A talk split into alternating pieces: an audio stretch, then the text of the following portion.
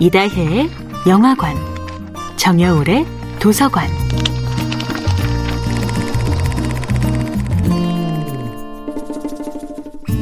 안녕하세요. 여러분과 아름답고 풍요로운 책 이야기를 나누고 있는 작가 정여울입니다.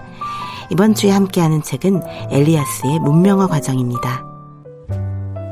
A씨는 새 아파트로 이사 온 지 이제 1년이 다 되어 갑니다. 새 집으로 이사 온 기쁨도 잠시, 이틀도 되지 않아 위층의 소음이 밤잠을 설치게 합니다.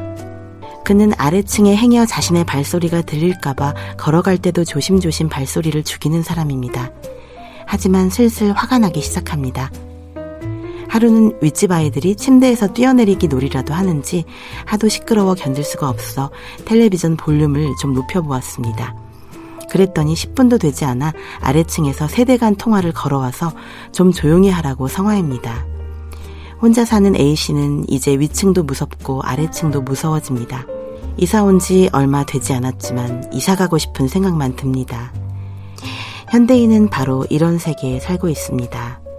문제는 이런 사례들이 너무 평범해져서 더 이상 놀라움을 불러일으키지도 않는다는 점입니다. 페르시아 속담에는 이런 말이 있지요. 예의는 받는 쪽보다 지불하는 쪽을 풍요롭게 하는 화폐다.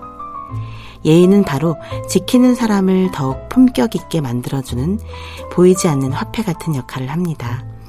문제는 가벼운 에티켓을 지키느냐의 여부가 아니라 타인의 타인을 향한 존중의 태도가 점점 중요성을 잃어가고 있다는 사실입니다. 사람들은 속도에 치중하는 삶, 경쟁에 목숨 거는 삶을 선택하면서 타인을 배려하는 삶을 점점 잃어갑니다. 그런데 역설적으로 에티켓이나 매너의 종류는 전근대 사회보다 훨씬 많아졌습니다. 매너란 문명화의 척도이고 교양의 척도이며 무엇보다도 계급의 척도가 되어버렸기 때문입니다. 현대인은 더 많은 낯선 사람과 교제하게 되었으며 하루에도 수십 번씩 인사와 이메일, 악수 같은 타인과의 접촉을 경험하지요. 어떤 상황에서 어떤 옷을 입어야 하는지, 각기 다른 직책을 지닌 사람들 앞에서 호칭을 어떻게 불러야 하는지, 전화나 이메일을 사용할 때 어떤 예의를 지켜야 하는지, 코스 요리 앞에서는 또 어떤 식사 예절을 지켜야 하는지, 결혼식이나 장례식장에서 어떤 매너를 지켜야 하는지, 이 모든 매너의 종류를 다양하게, 이토록 세심하게 습득해야 하는 시대가 또 있었을까요?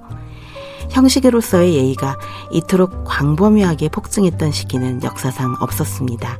정야울의 도서관이었습니다.